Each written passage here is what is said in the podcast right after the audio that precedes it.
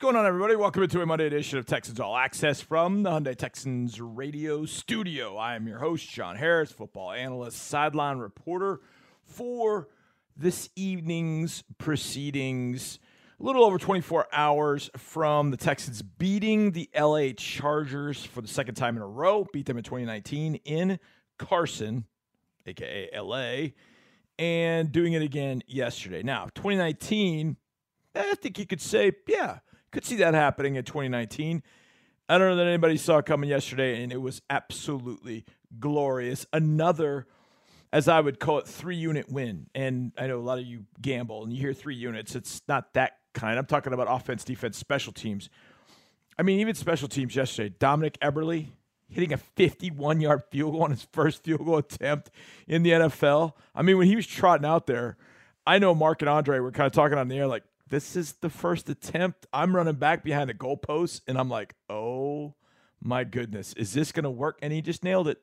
Just nailed it. Now, I missed one later, but didn't matter. Special teams had a great day. They didn't kick to Tremon Smith. We didn't punt hardly at all, which was great. Uh, and then offense, defense took care of business. Defense gave up a few points, and obviously they gave up one at the end there that, uh, you know, wouldn't have, wouldn't have mattered had things uh, been different a little bit before that. But they held strong when they needed to. They gave up some field goals to keep them out of the end zone. Thought the defense did a really nice job, created three turnovers, scored on interception, and then the offense behind Davis Mills and that running game really got it going on Sunday. That was a three unit win and a great one at home. And if you were there, you know exactly what I'm talking about. Mark mentioned it to on the air. He just talked about getting texts from people that were watching that at home and they just the joy, the emotion they had watching that game was just incredible. And the fans that were in the stands at the end, it was it was just great. They were loud, they were feeling it. It was really, really cool. It was a great afternoon. And as tough as it will be in Santa Clara on Sunday, you do the same thing you've done the last two weeks. You go and you play. And you just play. Who's available? Who's ready to go? Raise your hand and let's go and see what you got. No harm in that. Just go compete. Just go compete. All right, tonight we're going to hear from John McClain in our next segment. I will take you through the NFL Week 16, but coming up right now, it's our opportunity to talk with Andre Ware. We had a lot of things to discuss, including a little either or that popped into my head. And it's funny because it popped into my head as I was watching some highlights of the Bengals and the Ravens on Sunday. And so I asked both Mark and Andre, Burrow or Herbert, and why. We'll get to that in a little bit. Here's Andre Ware. We had a nice win yesterday. That was uh, yeah, nice. that was I think that was the um, the best performance they've had in a couple of years, really. I mean, last year they won four games. I don't think any win was as good as this one, beating this kind of team. What did you make of what you saw yesterday, the performance top to bottom? Yeah, I thought all three phases, and I heard Coach Culley talk about it, all three phases performed yesterday.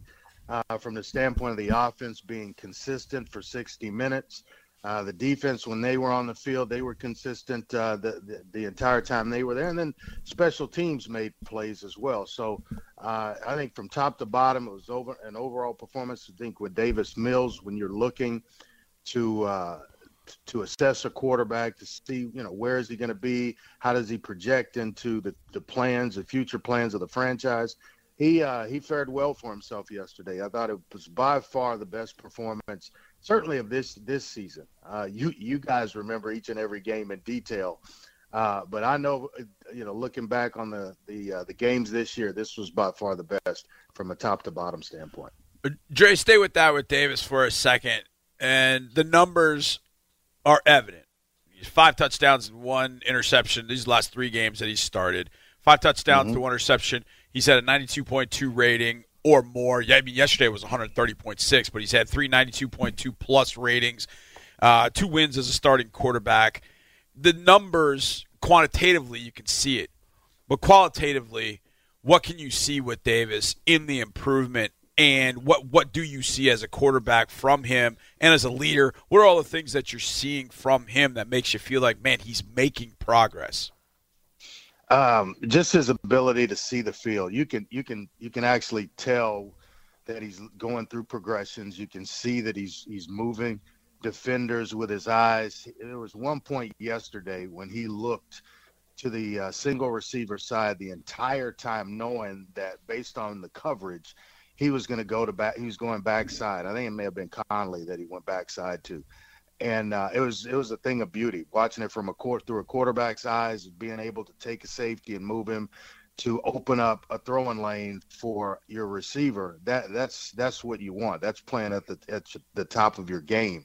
And so when you get to that point, now it's just reps. And I always felt like when he got in, when Tyrod was hurt, uh, that they should have just left him in because that, you know, you you grow by playing, and you can tell in these last couple of weeks that the growth is certainly there uh, in every aspect of uh, of his game. All right, so Dre, they were able to run the ball like as usual for you know mm. over a buck fifty uh, plus. What was it about a buck ninety and buck Burkhead? 90. Yeah, Burkhead at his usual 149. Uh, no, what did you make of what where they were able to do? These offensive linemen, Dre, you're looking at three new starters from two weeks ago, and never mind what they had out there opening day. I mean, opening day they had Marcus Cannon and Laremy Tunsil, and they were able to run the ball pretty well on opening day against the Jaguars. This is the Chargers we're talking about. Yeah, it is, and I mean they just bullied the Chargers, uh, you know, at the, in the trenches on both sides of the ball at, at times. Certainly with the offensive line, and and I just I was joking with you guys. I'm like, hmm, you know, all these guys that are supposed to be better and, and starters, uh, when they were in, we didn't see this kind of performance and, and, and, these are guys, some of them coming in and you know having to learn it on the run and not getting you know the benefit of going through training camps and things of that sort. And they pick it up and it's it looks as good as it did yesterday. It makes you wonder, it makes you scratch your head. But uh, you know when when Burkhead, when you watch his performance, he ran angry yesterday. There were times around the uh, in the red zone and around mm-hmm. the goal line, he wasn't going to be denied. And uh, you know, when you see that type of performance, he's rewarding the offensive line and uh, and the job that they're doing up front. I think all of it helps Davis Mills uh, to open up things when you add play action to that. Uh, you can't teams just can't sit in there and play the run on first and second when you're having that type of success. And it wasn't like late in the game; it was early on and throughout the game that they were gouging them for four or five yards a run. Uh, it was it was a it was a pretty thing to watch. Dre, Mark, and I talked throughout the week. I mean, all three of us talked about every every day there would be transaction report, and you're like, oh man, who's going on the COVID list now? And I remember thinking right. at one point, it just can't be Brandin. It just you can't put just it cannot be Brandin Cooks. I mean, he's that important to this offense. I mean, he's coming off that great game in Jacksonville. I mean, obviously Davis loves throwing the football, and I, I would too. I mean, everybody loves throwing Brandin Cooks the football because he's going to get open, he's going to make something happen. You know, he's one of the great receivers in this league. And then you see him go on COVID, and you're like, man, where's the ball going to go in the air? And then Nico mm-hmm. Collins has three receptions and a touchdown. Brevin Jordan has four catches for 60 yards. All four of them went for first downs. The two rookies really shine in the receiving game. With Nico and Brevin, what are you seeing as far as growth, and what are you seeing as far as playmaking abilities from those two stepping up in the void of Brandin Cooks? Yeah, I'll start with Brevin Jordan because I've been a fan of his since the day, you know, since they brought him in here with the draft or he, when he was drafted, and uh, was excited because I had a couple of Miami games that when he was playing there. Uh, but you're starting to see a guy that now knows the system. That's the thing about watching this team at this point now. The guys that have been around, you can tell that they are uh, they are in tune with what's going on uh, with the system. Uh, they know exactly you know where to be on certain routes and things of that sort. Nico Collins is starting to use uh, those physical traits that we saw when the Texans drafted him. Big receiver with some speed, it can body guys up. The slant he caught for a touchdown was was great. Set it up well, an outside move, and just bodied himself between the corner and the football, and uh, and the timing of everything lets you know that they're starting to get in tune with one another. There's chemistry being built there. So uh, that from that standpoint, it's fun to watch. Uh, the growth of young players is, is always fun to watch, and and it certainly sets things up for the future or, or things down the road. Well, Dre, I'm going to ask Coach Culley this question, and he joked yesterday. You know, he wasn't at Thursday's practice because of a funeral, and he said maybe I'll miss every Thursday practice from now on. The way things went. Mm. But all kidding aside, you know, you're dealing with a COVID situation where for the last two weeks, these two wins they've met on Zoom. They haven't even been here really. They've been in the building sporadically and they've just been at practice and they've been meeting virtually from their homes. I find that fascinating considering what they've been going through and the new guys they've added through Zoom. You don't even have time yeah. to really bond with your new teammates and things like that. Now, you are getting on field practice, but that's it. That doesn't last forever. That really is interesting considering the results you're getting. Yeah, it is. I mean, it really tells you something about the staff from the standpoint of one of the things that it's what is hard for a staff to do is make it make sense, and it's especially with players that haven't been in the building. You know, you you you got a tough enough job with the veterans that you brought out of camp and guys that have been around for a while to make it make sense to them, but new guys coming in on a on a whim uh, because of COVID to make it make sense so that you can put a game plan together and go out and actually execute. And I thought it was a variety of things. It wasn't, you know, they were motioning, they were getting in and out of different sets, using sets to set up something else, and that's just flat out coaching. Um, when you can make it make sense, especially in a short period of time, you give yourself a big time advantage, and, and that's that's what coaching really is all about. Trying to get the best out of players make it make sense so that they can follow the game plan and we can call what we want during games and not really have to hold back. And it seemed that the playbook was open yesterday. I don't know that I saw a bunch of plays in a row uh, unless they were big time successful plays or plays that, you know, you felt like you had the advantage on this this down and distance with this kind of coverage and we didn't execute well the next time let's take advantage of it and let the football go where it's supposed to but uh, top to bottom i thought it was a heck of a job from the coaches yeah, and to that end, Dre, you know, sometimes coaches plant seeds for players, and it's it's that point in a game where the player's like, "Huh, I remember what coach said on this." And Davis yeah. talked about the touchdown to Nico. I think that was a great example because he said he had a run tag, or he said he had a pass tag. It was a run play, and he had a mm. pass tag. And sometimes I'm like, I don't know that a veteran quarterback might have remembered that seed that was planted like, hey, you've got this pass tag here that, hey, if that safety gets too close, you'll do this. In the heat of the moment, Davis didn't even bat an eye. He knew, I don't even, uh, and you knew it was a run, and then he just steps back and fires that one to Nico. But the young players are taken to that coaching. I think that's one of yeah. the things that they called a masterful game yesterday, but they're also taking to the coaching. And it may not have been something they talked about yesterday. It may have been something that, you know, weeks ago they talked about. But in Davis's case, he remembered it, applied it, and then threw a pass, which, by the way, I know I played Ebenezer Scrooge with that whole thing, mm-hmm. but I know if you had the under, you were really, really mad about that. no doubt the guys with the under were mad, but you know, there's a trust that needs to be built between players and the coaching staff to go out and execute certain things. Because if, if the players don't believe, and certainly the quarterback don't believe in what you're doing offensively, there's a pretty good chance it's not going to work. And you could start to see that Davis is getting comfortable. The other guys are getting comfortable. Uh, I don't know if there was a signal given to Nico, but he uh, he was certainly alert for what was going on and uh, and was there for you know to catch catch a touchdown pass. It's it's fun to watch, and when you get on that page with the coaches and there's trust, uh, it's a fun fun game to play. It's no fun when you don't believe in what what is uh, what it's being run or called or how it's being called but you can start to see that these guys, especially the younger players, um, are, are starting to really adapt and execute.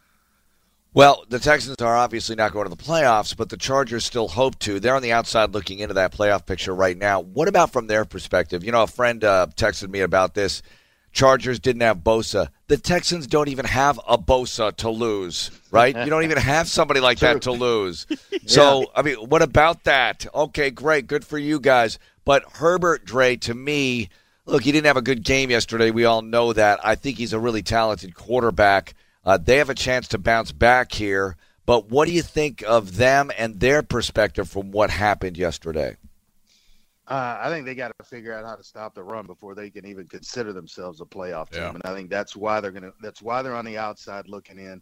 Uh, they just can't stop teams from running the ball. When you're giving up 136 a game and 4.6 yards per carry. Uh, that's that's tough to fade. You can't outscore that every week, and so you're going to find yourself about a 500 ball club, maybe a game or so above it with now the 17th game. But uh, that's that's about where you're going to be until you can you can defend the run. Now Bosa, how much does he help him in that regard? Uh, I would say he, he does.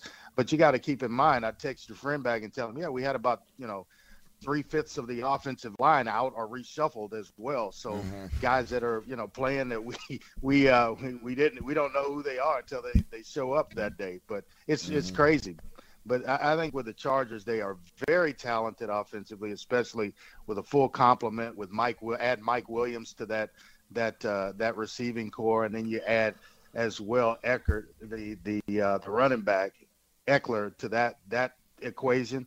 Uh, then they become almost unstoppable on offense. But until they can stop the run, they're going to be about a middle of the road team.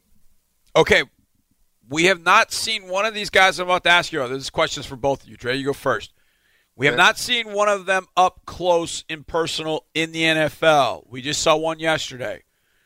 But you've got, I don't know, let's just say you've got $100 million to spend and you have to pick one of these two guys to be your starting quarterback, face of your franchise. And I know how they were drafted. I get it. But we've seen how they developed, which has been good. Are you picking either Joe Burrow or Justin Herbert? Dre, go. Ooh, we. Um, that's a tough one. It really is because both are big, both are athletic. Ooh, both have won. Mm, I got to go with my frat brother. You know, with Burrow, and uh, for for maybe that reason and that reason alone, because the, the talent levels are so close. Uh, they both spread the ball around. Both are just gym rats in terms of, you know, their their need for for knowledge to get better each and every week. But I, I would probably go Burrow. Healthy Joe Burrow uh, would would satisfy me for for many many years. I think I'll go with Burrow too because I think he's got a little more juice. He's got a little bit more of that, you know, chip on his shoulder kind of yeah, thing I'm going glad on. you said that. That's exactly what I was going to say too. Yeah, he's got a little bit more edge to him, at least from my perspective, sitting here in Houston watching these guys on television or you know seeing them on the field a little bit. I mean, do you see him get upset about Wink Martindale yesterday? Oh yeah. Apparently during the week, Wink Martindale was like, oh, "Aaron Rodgers is a Hall of Fame quarterback, and uh, this guy we're about to face, he's not that." And then he lit him up for five twenty five. Mm-hmm. I well, love, what about what about throwing that. throwing deep late when they're up yes. twenty and John Harbaugh not liking that, and then yet he runs against Denver trying yeah. to set this rushing record. Yes, like you no, you cannot do that. You cannot complain about that, Harbaugh. You know what you should complain about? Losing football games. Yeah, I mean, absolutely. I, yeah, all three of us, I think, and for that reason, Dre, we take we take Burrow. I mean, they both. It's interesting because they both have pretty similar sort of offensive situations. Mm-hmm. They've yeah. got big time receiving talent. They've got. I mean, I think Mixon's probably a little bit better than Ekeler, but you still have got running back, kind of a run pass threat in the backfield, and an offensive line. And I think that's the one thing. Slater with the Chargers, I think you can build with going forward. The Bengals, no I think you still have yeah. to put something in front of Burrow for him to get where he ultimately can go with all the talent around him. Yeah, I think that's the next step for Cincinnati is to build the offensive line because they've got skill position players. I mean, Tee Higgins, we don't we haven't even talked mm. about him, and he goes for 194 and two touchdowns, and, and yeah. Chase, who Burrow is is really uh, kind of on the same page with. So I think it kind of is it's a wash when you talk receivers of the Bengals and the Chargers. If you're comparing apples to apples, I, I certainly like Mixon more than I like Ekeler, but mm-hmm. the defense of Cincinnati as well, I think, is a little bit better at this point in the game than uh, than the Chargers, and both are kind of vying for the pl- playoff spot because it's still in the air whether Cincinnati can win the North or not, or who's going to come out of the North. But uh, I expect them to at this point. But who knows with two games left on the schedule? But Burrow, what, what's the NFL rec passing yards record for a game? He had to be close with 525. No, no, he well, was fourth it. because uh, Matt Schaub and Warren Moon are tied for ah. second with 527. That's Schaub. I, I knew they were yeah. close. Schaub. All right, so Schaub um, did it in the overtime win over yeah. Jacksonville here in 2012. And I'll, I'll never forget that. Oh yep. my gosh, he tied Warren Moon for second in this uh, in this passing record for one game. Norm Van Brocklin has the all-time yes. record, which is ridiculous. It's insane wow. to think this passing league we've become, and all of a sudden it's this guy Norm Van Brocklin who did it back in the I think it was back in the 50s. Five. It's 1951. 554 yards. What wow. happened? But the Dutchman uh, did it. it must have been a lot of catch and runs, you know, and mm-hmm. you had a receiver that nobody could could maybe cover or something because they just didn't throw the ball like that back then. No, they didn't. Crazy legs. That was Crazy Legs Hirsch days, I think. I think. I don't know. Don't quote and. Ladies and gentlemen, run. yeah, that was before NFL Films even had the boom, boom, boom, boom, boom. I mean, that was long time ago. Back then, NFL highlight videos were like, do do do do do do. They didn't know that they should marry that kind of music, the Bavarian marching music, to the NFL video stuff, well, films, and create what they did in the 60s. Anyway, Dre, you wouldn't happen to know anything about bowl game cancellations and what's that what that is like or have any stories, would you? yeah, I got a got one that uh, I certainly didn't expect. I got all the way to Hawaii um, on Thursday uh, for a bowl that was to take place on Friday. Friday, the Hawaii Bowl at three o'clock uh, local time there, which would have been about seven here, seven p.m. here, and uh, was on the ground for about an hour and forty minutes, and then all of a sudden, uh, my phone started buzzing that you know, hey, sorry that happened, and this, that, and the other, and I was like, wait a minute, what's going on? And I was out with Jason Benetti, my play-by-play announcer, and and uh, Paul Carcaterra, who does a great job from the sideline, and he, you know, all of us started getting it at the same time, and we kind of looked at each other and like, you got to be kidding me. We all got there to Hawaii from you know different parts. Paul coming from New York, my myself from Houston, and Jason from Chicago, and then the game cancels. So the next day, I turn right back around to fly to Houston, which was part of the plan anyway. But I expected to call a game in between, and uh, that game just didn't happen. So you go about as far away as you possibly can, only to have a game canceled on you. I mean, that's just crazy. Amazing. And crazy. Sun Bowl is off too, by the way. Miami pulled out because of COVID issues. And I think I just read a push notification that 10,000 flights have already been canceled uh, since the start of the Omicron wave. So well, that, that, was we were texting back and forth about that, and you know about flights being canceled. And we were texting the, the three of us, and Trey's like, "Oh man," and that's when it hit me like, "Holy crap, is Trey gonna get back?" Because you said yeah. you were in Hawaii. I was like, "Man." Baller! Yeah, he like, went between not, games to Hawaii, this, and then I forgot you were doing a bowl game.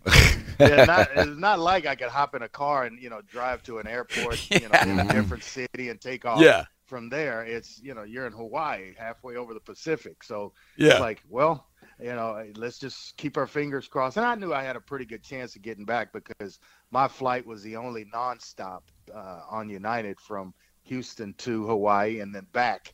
Uh, Hawaii back to Houston. So I thought there was a pretty good chance that it would stay and not cancel. And obviously that's what happened. But otherwise, uh, we'd have been scrambling, boys. I've been coming in hot. Well, We're going in hot to. Oh wait, what's your next bowl though?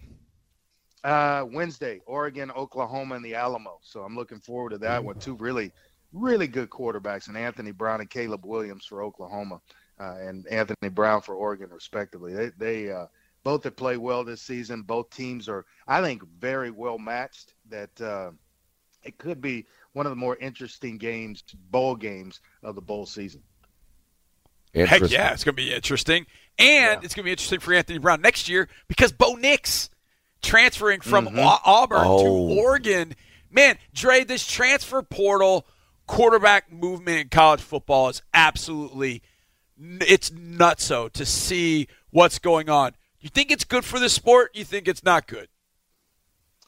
Oh, um, I think coaches are going to adapt to it. So I don't know that it's necessarily bad. It's bad from a standpoint of, you know, what are you really teaching guys? What are you teach? Are you teaching life skills? Because everything I approach, especially with with young men or young younger players, my basketball team, I, am trying to teach life skills uh, in the process of of sports as well. And I just don't know what you're learning by not competing. Comp- competition in life in in everyday life is everything. You're going to compete in some way shape or form for jobs for whatever it is.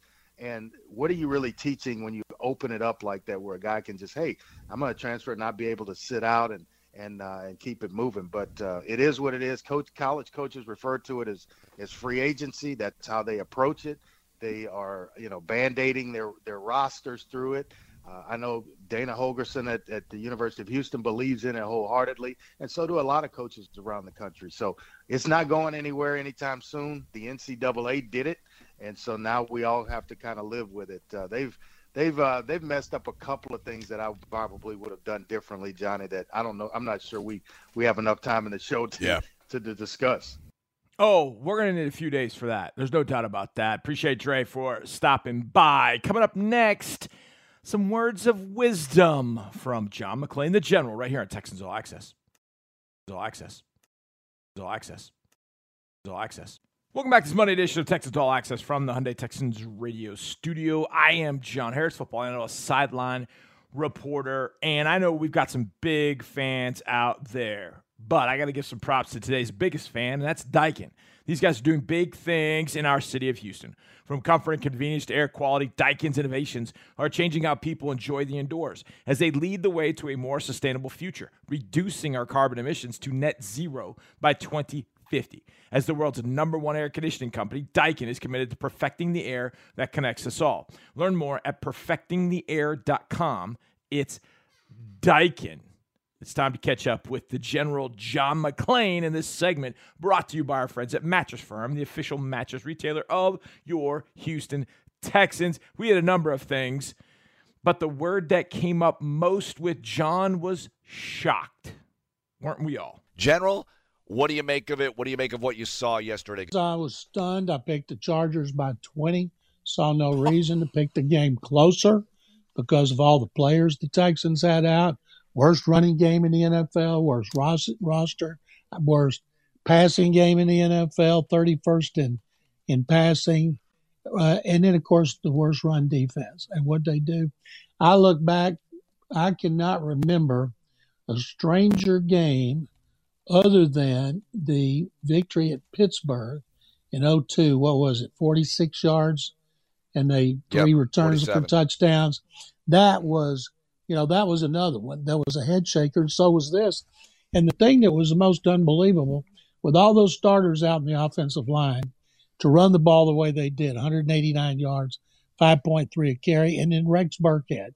How do you figure 149 yards in two carries? And people say, well, the Chargers' run defense wasn't good. Neither was the Jets. The Jets' run defense was second worst in the league at the time. So Burkhead was unbelievable. I figured up in the fourth quarter, he had eight carries for 64 yards when they were trying to stay ahead and run the clock. And he had 80 yards on four carries 25, 15, 36, and 14. And so those offensive linemen, I wrote today, those are the guys that should be praised before anybody.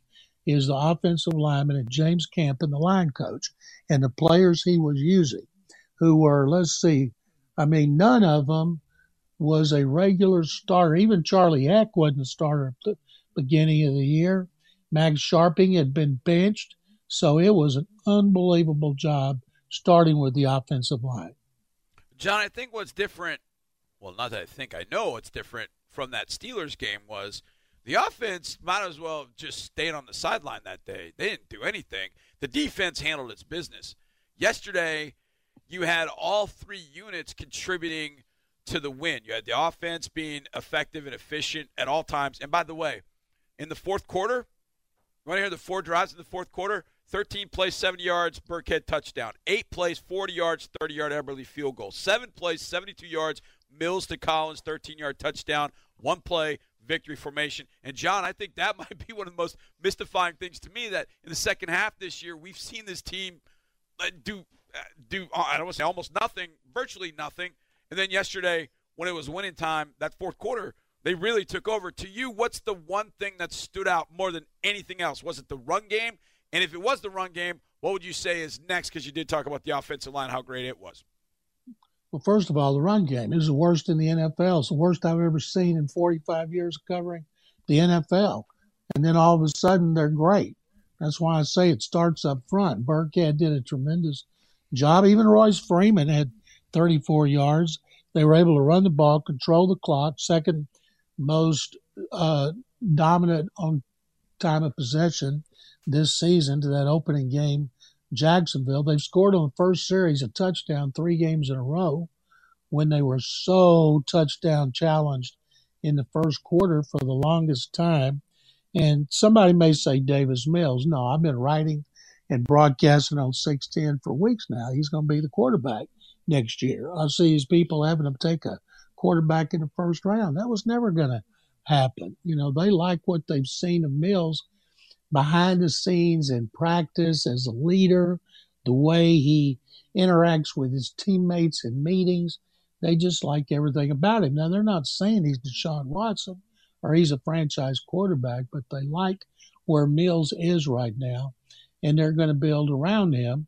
And then if he can handle it next year, he's the guy. If not, then Nick Caserio will start to get someone else. Now we've got to be fair to the to the Chargers. I mean, they were missing Austin Ekeler, 17 touchdowns, Mike Williams, seven touchdowns. But on defense, they were missing Joey Bosa, who's unvaccinated, and his nine and a half sacks. But they didn't have out nearly as many players as the Texans did. And that's another thing. Coaches, first of all, start with Caserio and the personnel people. They're dealing with an unprecedented situation, and it's almost hourly that you have to work. They've done a tremendous job. Then you go to the coaches. You know, they got players coming in and out even more than they have been because of COVID 19. They've done a tremendous job. And then the players have done a tremendous job. The player that I was happiest for was Jonathan Owens. And I tweeted this, and I used this on the Chronicles TV show Channel 2 last night. For this week at least, he is not Simone Biles' boyfriend. She's his girlfriend. That is awesome. Jonathan Owens, second start and two takeaways yesterday. General, the San Francisco 49ers are next. They're coming off a loss at Tennessee. We know who beat Tennessee at Tennessee. So, what do you think coming up? Obviously, the 49ers are fighting for their playoff lives here, but so were the Chargers. Texans go on the road. What do you think Sunday? Until yesterday, the Chargers had the second spot in the wild card race behind Indianapolis. And now they don't have it. They've got to earn their way back into one of the wild card berths. San Francisco still in still has a spot secured and they've got to win. And I'll guarantee you and you guys know this, Kyle Shanahan and defensive coordinator DeMeco Ryans, and those guys, this game got their attention. And you know they're going to be talking to their players a lot. See what happened to the Chargers when they weren't ready for the Texans? You can't be in that situation. We got to be ready. They're going to be hitting on that all week. And a big key, of course, is Jimmy Garoppolo and Jimmy Garoppolo had two interceptions and one touchdown in Tennessee. He missed some passes. People are saying start Trey Lance. I thought back early in the season by this time it'd be Davis Mills versus Trey Lance. And, you know, Mills has beat Lawrence twice, barely lost to Mac Jones. And it's interesting. Mills has outplayed Trevor Lawrence, first overall pick, and Justin Herbert, who's starting quarterback in the Pro Bowl in the last two games. Now he's got Garoppolo and Ryan Tannehill, and people in Tennessee still have rumblings that Derrick Henry could be back. I still think that's wishful thinking when he broke his foot, had to have surgery. But um, I think that the, Mike Vrabel and Kyle Shanahan will be talking about this Texans game and what they did to the Chargers to their teams a lot the next two weeks. John, the Cardinals may have gotten bailed out in some sense by getting a playoff berth, even though I think the Rams ended up sealing the division yesterday. But the Cardinals are heading downward in a bad, bad way. If this thing continues going badly for the Cardinals, win a game down the stretch but get bounced in the playoffs early, could it cost Cliff Kingsbury? What do you expect happens in Arizona? And does your guy Matt Rhule – have anything to worry about when the season's over in Carolina. No, Cliff Kingsbury's going to come back, even if they do an El Foldo, because they remember how bad and non competitive they were before he got there. And as far as Matt Rhule, he signed like a seven year contract. And this is only two years, and he's had a lot of injuries. That's going to be a team that's really going to be in hot pursuit of Deshaun Watson. They were in hot pursuit of Deshaun Watson uh, this this past season and this year, and they don't have a quarterback. And they got serious financial issues at quarterback with based on what they gave up for Sam Darnold and are paying Sam Darnold. But with the cap going up about 20 million, you can work around it.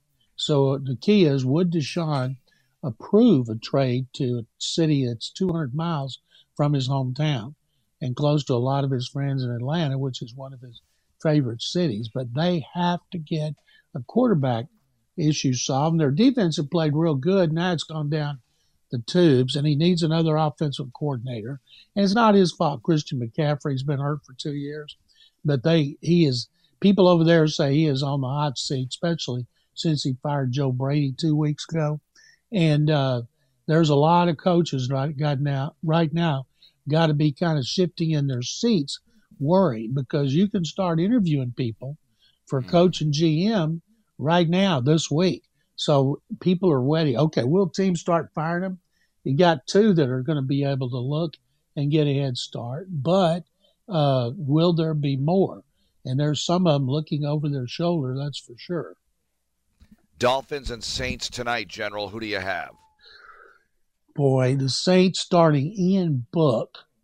They talked to Philip Rivers about coming back since his high school season's over. They checked with Drew Brees to see if he'd be willing to come out of the NBC booth. It, I, I just, we're going to look back on these times of how COVID 19 wreaked havoc on the NFL. Ian Book, a rookie quarterback, fourth team, is going to be starting. Now, the Saints, if anybody can overcome it, they got a running game, they got a defense. I picked them to win before I knew it was Ian Book, but I still think I would pick them to win. And uh, Miami, of course, is on that roll. But uh, I have the Saints getting the last wild card spot in the NFC last week. So I'm going with the Saints. All right, General. Thanks so much for the time. We really appreciate it, and we'll catch up later. Thank you. You heard early in that segment when John said he predicted the Chargers by 20. I sort of, I, I don't want to say I was taken aback, but I was kind of like, whoa. And look, I think that was the general sentiment. I can't tell you the number of messages, DMs, texts, even calls in some cases that were like, I, I didn't see that coming. We did we didn't see that coming. Well, yeah, I don't think anybody did. Vegas had them as a 10 and a half point favorite and then got beat by 12. I mean, look, it's you know, the NFL, this is one thing you definitely uh, don't want to gamble on. I can promise you that. Um, it's just, yeah, they showed up yesterday and played their guts out. And it was really, really fun to watch. It was really fun. I mean, just outstandingly fun to watch. So appreciate the general for stopping by. Now, tonight is Monday Night Football. That means Dolphins and Saints.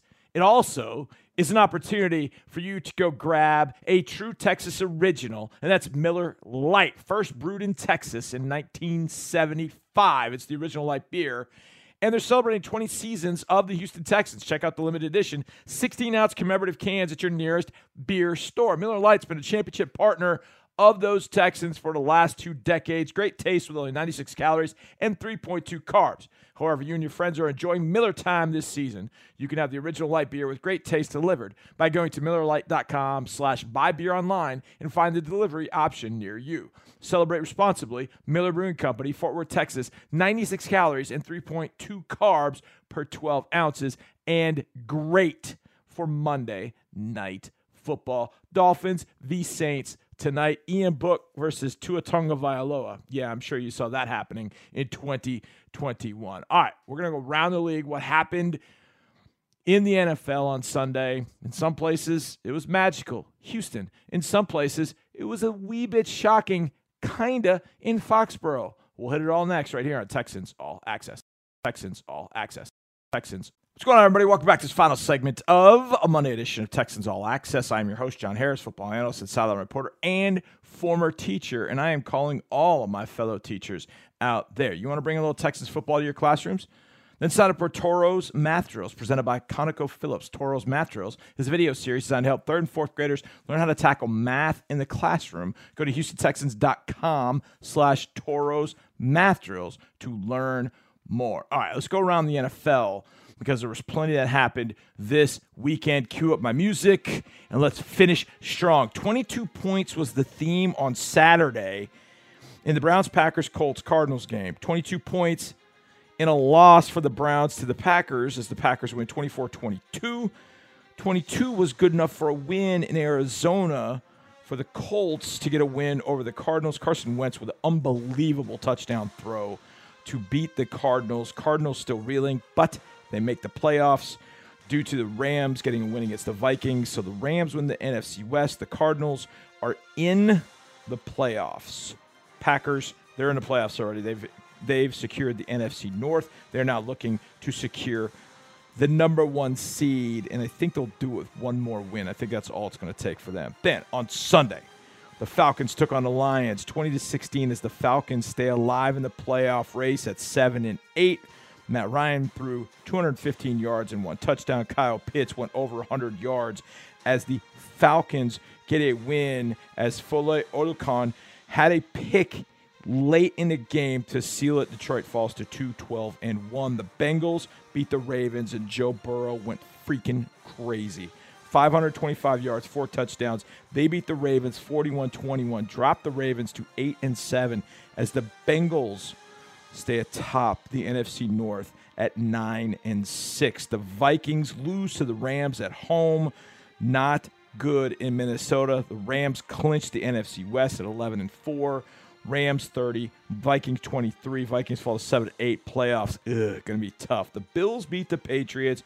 Josh Allen went nuts. 314 yards passing, three touchdowns, 12 carries, 64 yards. He led the Bills in both categories. They beat the Patriots.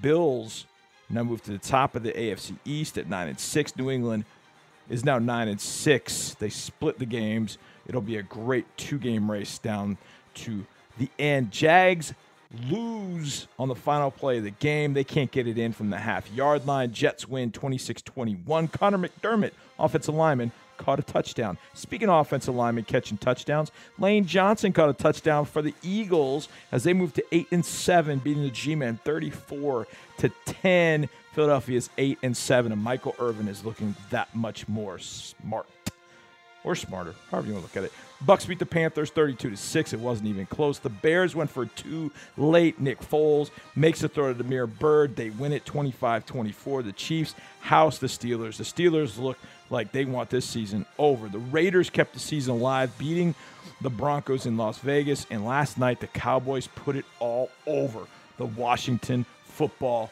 team 56 to 14. And that was week 16 in the NFL with one to go tonight. Dolphins in New Orleans against Ian Book and the Saints. Big thanks to Andre Ware, to John McClain, of course, to my pal Marc Vandermeer. We will see you tomorrow, everybody. And as always, go Texans.